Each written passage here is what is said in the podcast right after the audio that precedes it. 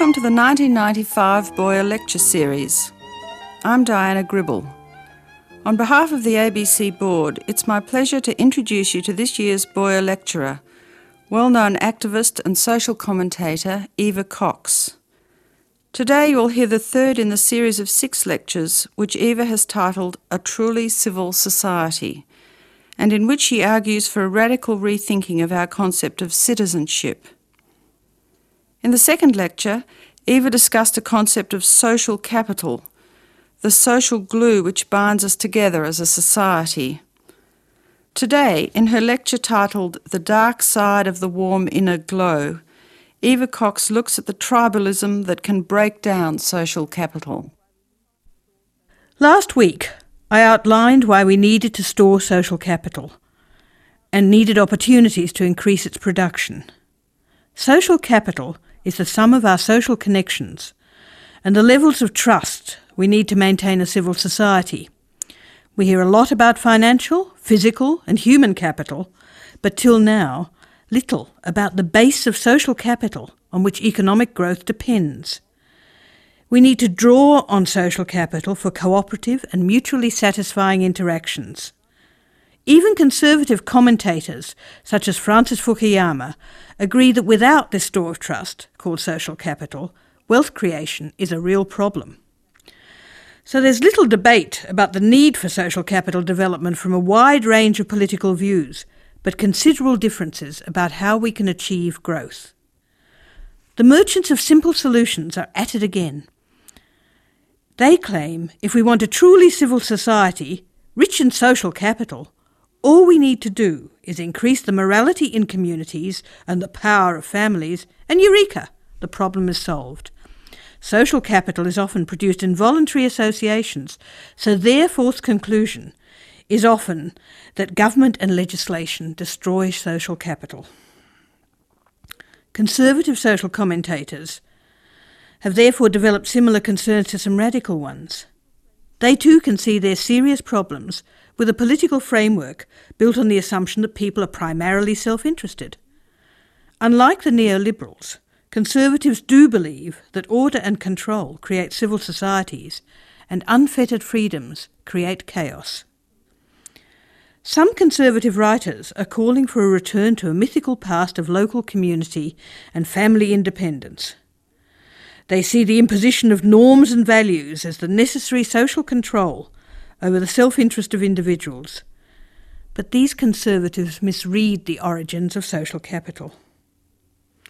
The danger in promoting simple solutions is that people warm to the fuzzy words of community and family without acknowledging their darker side. So I want to look at how we can misuse belonging to groups and the many problems faced by the ever smaller and more vulnerable families.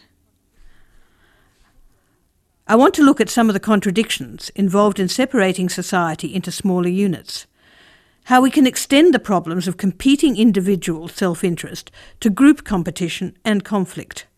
Communities or families can operate to create isolation and outgroups if they're not part of a broader society. There are widespread assumptions that communities and families automatically enrich society by providing models of good relationships and civic virtues.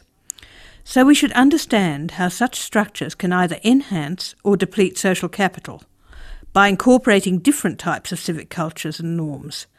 The effects of changes in social structures over the last century, and those we can already see coming, affect both what we can do now and what we can do in the future, as neither community nor family is a static institution.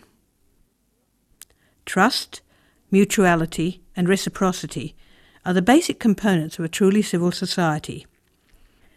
They are some of the nuts and bolts, or maybe in less masculine terms, the social threads which make and pattern the social fabric. Tearing the social fabric is a common metaphor used to express dark images of chaos and disorder. Creating social cohesion has a bad and good side. The good side recognises the firm links of communality among people and extends a welcome to the new and the different. Participants in open and inclusive communities learn about their common attributes through positive contact. The bad side creates cohesion by evoking perceived threats from outsiders, that is, the other. The good side produces a store of social trust rather than antipathy and distrust of outsiders. There have always been debates about community, what it is, and how we identify with it, but they're signs of a new communitarian movement in the U S A and the U K. The concept of community appeared briefly at a recent Queensland election, and we can expect it to surface at the national level. So I want to clarify how community is used in political debates. In the public policy sphere, there are problems created by the frequent assumption that identity is stable. That is, we belong to one community and identify ourselves with that sole identifier. People are assumed to belong to various social movements and therefore have expectations thrust upon them. We acquire attributed views consonant with our presumed political affiliation, religion, ethnicity, green, feminist, or locality-based identity. This is a misreading of the way that many of us shift identities.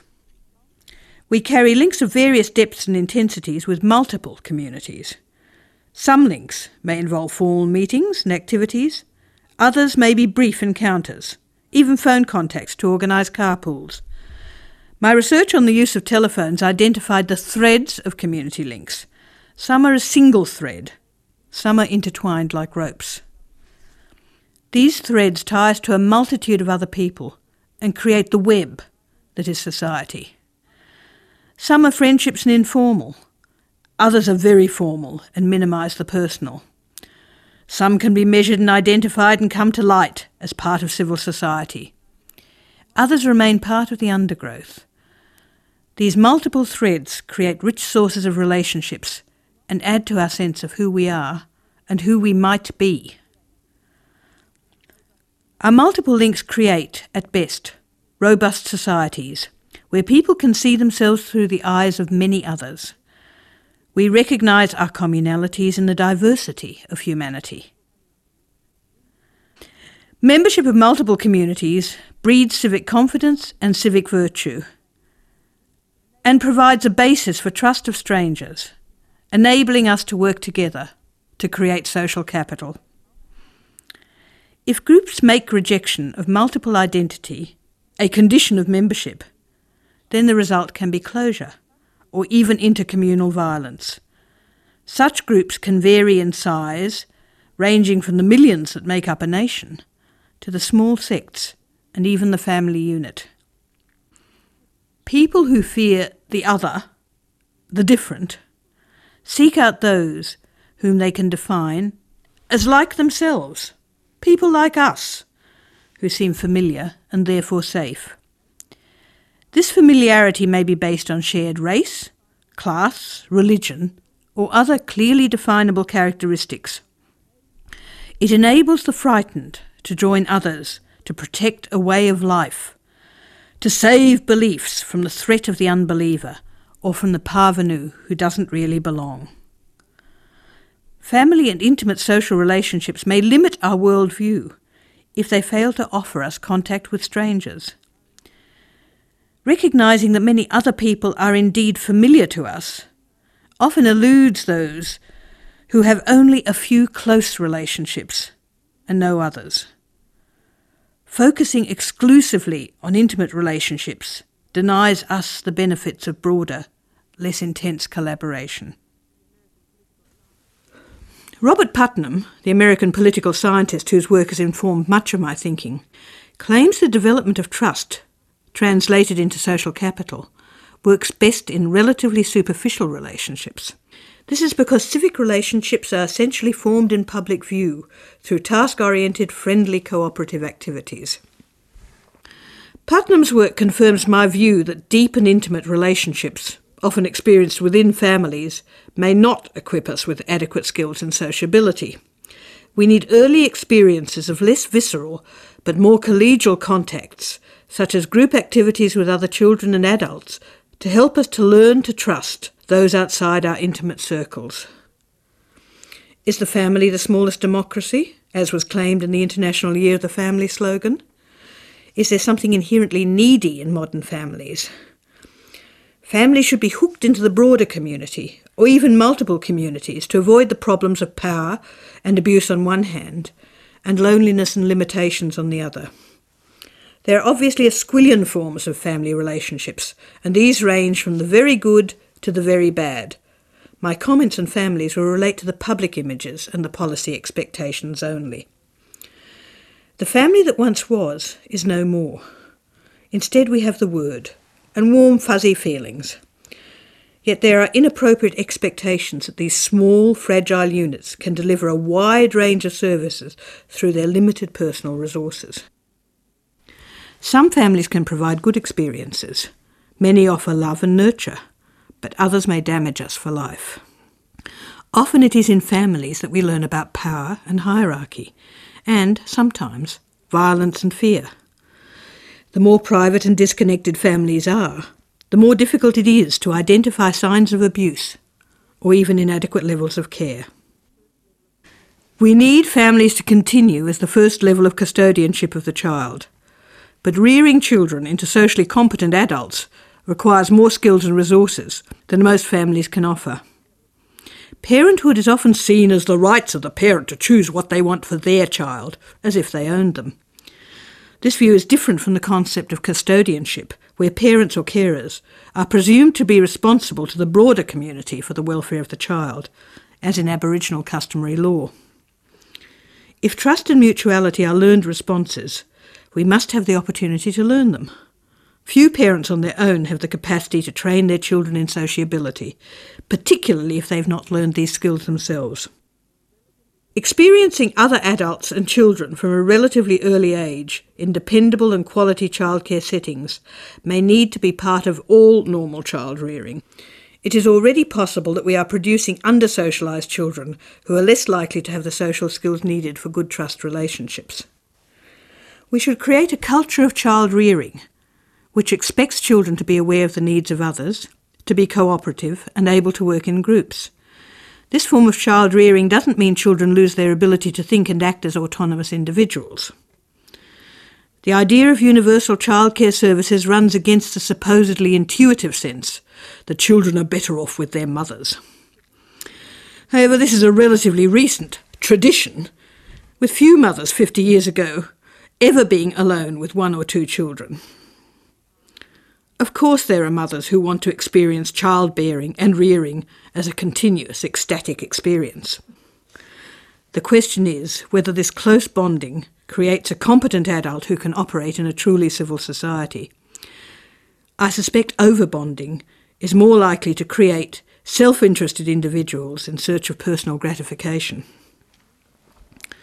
So our experiences in families need to be linked to our experiences in the broader community. And these communities must open outwards and not restrict differing views and viewpoints. Isolation and limited social contact is a good recipe for the loss of social capital. Communities which reduce social capital share certain characteristics. They turn inwards, form cliques, resist change, and exclude those who criticise.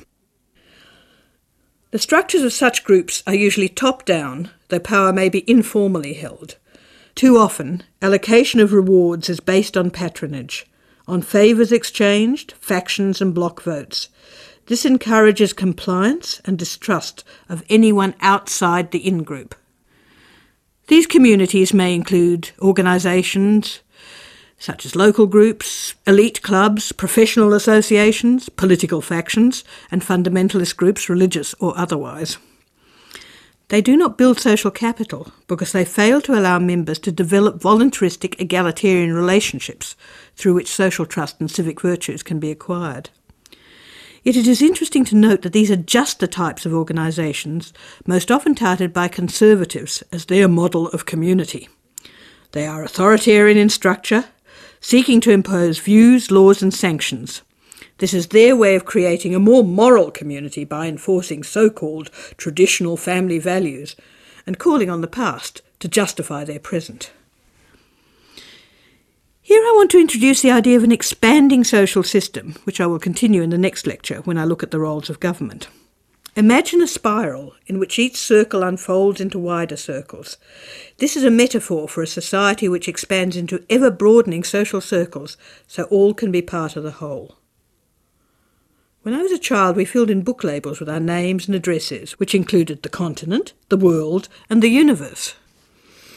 I grew up in a time when we talked about cosmopolitan futures, about forms of internationalism that we hoped would replace the nationalism we saw as causing the Second World War.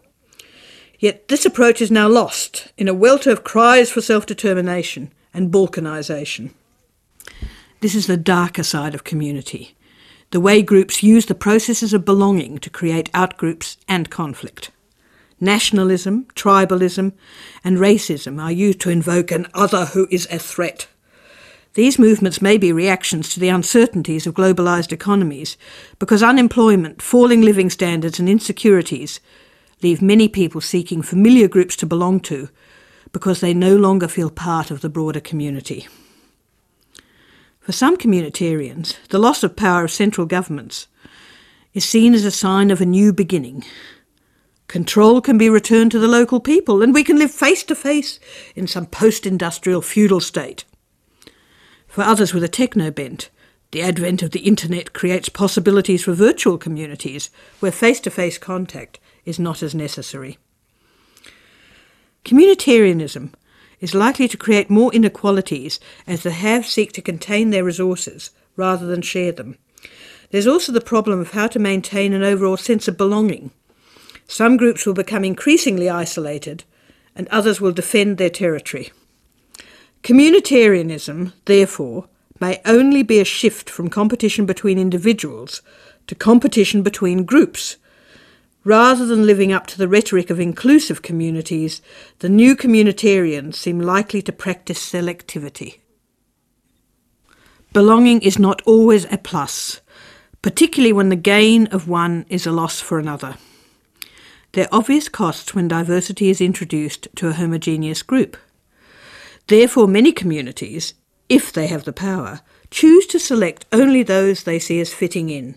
This always leaves some people outside as unwelcome remainders. Putnam comments on the danger of sentimentalising the past and the village. He points out that there is more civil society and social capital in cities like Bologna than in the villages of southern Italy. He notes that even today in the U S A there's less overt racism and more tolerance than in the so-called heyday of flourishing civic societies whose membership was limited to white Christians. These days there are many walled and gated communities built with the intention of excluding those who do not have the desirable characteristics. These affluent ghettos may well be self-supporting, but they contribute nothing towards those areas which have fewer resources. In the United States, where local taxes pay for many public services, the well-off can fund their own schools and police, but they take no responsibility for others.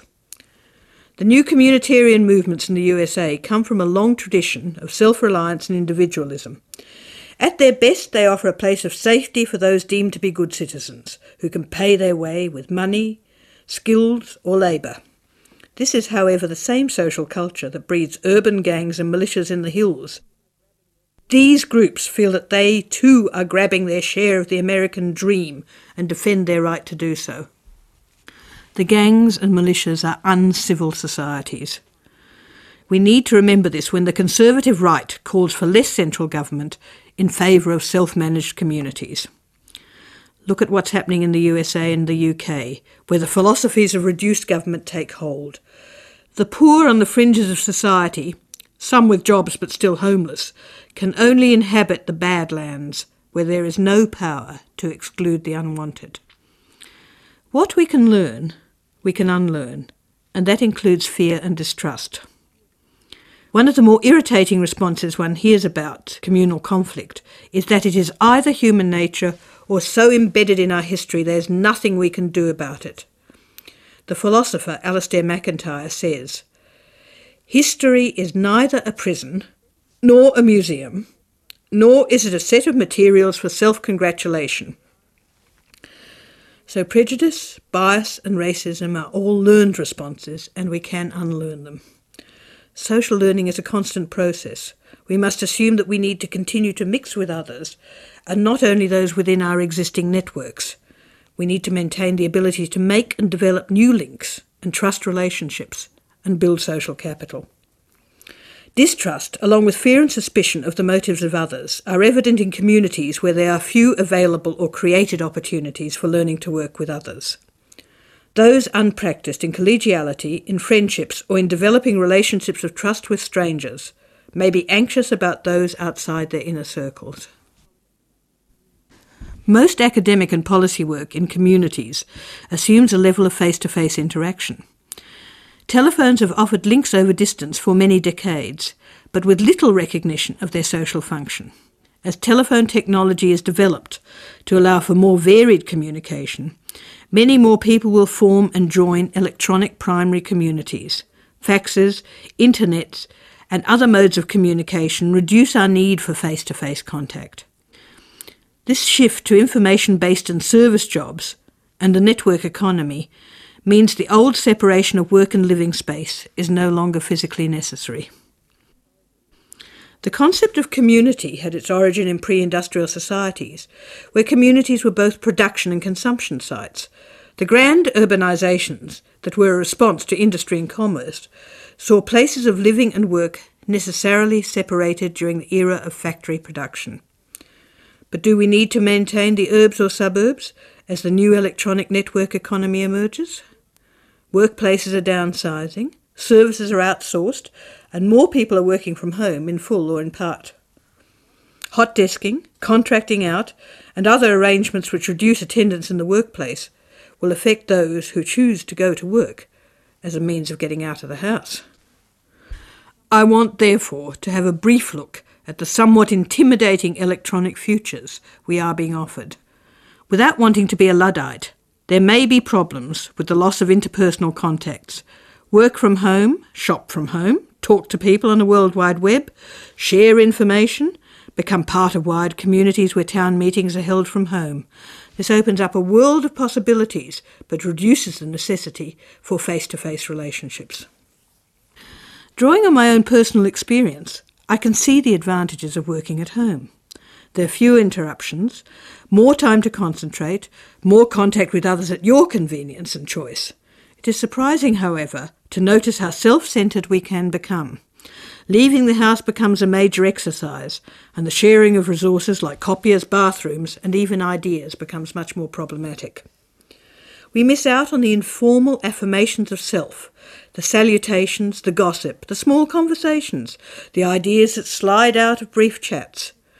Even the Silicon Valley techies have indicated that their best work is collaborative and in person, despite their comfort with technology. The more we work alone, the less practice we have in dealing with others and accommodating differing demands. The less time we spend in organisations, the more we lose our management skills. If we fail to practice our social skills, will they remain? Or will contact become an anxiety-producing ordeal? Are we breeding a society of agoraphobes? If we extrapolate on the effects of isolation, which may arise from more home-based paid work, we may find that this could affect the store of social capital, as I have defined it. Increasing options for working at home, and therefore the ability to combine child-rearing and family care with paid work, may well reduce our social networks as well as our work contacts. Working from home means there's less need for work-related childcare. This begs the question of the social needs of children. And with fewer opportunities for shopping and other excursions, people may reduce some of their informal face-to-face networks. Are there ways in which we can use electronic networking to create social capital? There are, for instance, telecottages and telecafes, where those working in distance mode can gather at a central point. The question is also whether we will make the deliberate effort to meet with friends and colleagues, or will we just depend on accident or other purpose meetings to provide us with social interactions? If such meetings fail to happen, will we gradually lose the skills of sociability? Will we then also lose the recognition of our commonalities and become more fearful of the stranger? What we need to establish is whether we can connect these new ways of networking and living with the possibilities of generating social capital, civil society, and further involvement in public life. So we need communities, but not those which exclude. This raises the issue of how society fits the various elements together spiralling upwards into ever-widening circles. So next week, I will look at the vexed issue of the roles of government in generating social capital.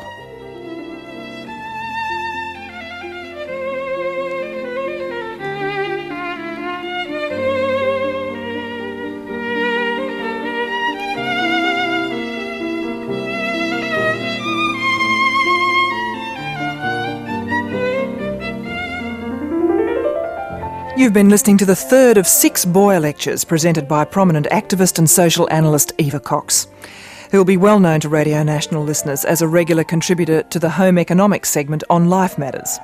The fourth lecture, called The Companionable State, will be broadcast at the same time next week. The nineteen ninety-five Boyer Lectures will shortly be available in cassette and book form, and they're now accessible on the internet. The address is www. a b c dot net dot a u slash r n.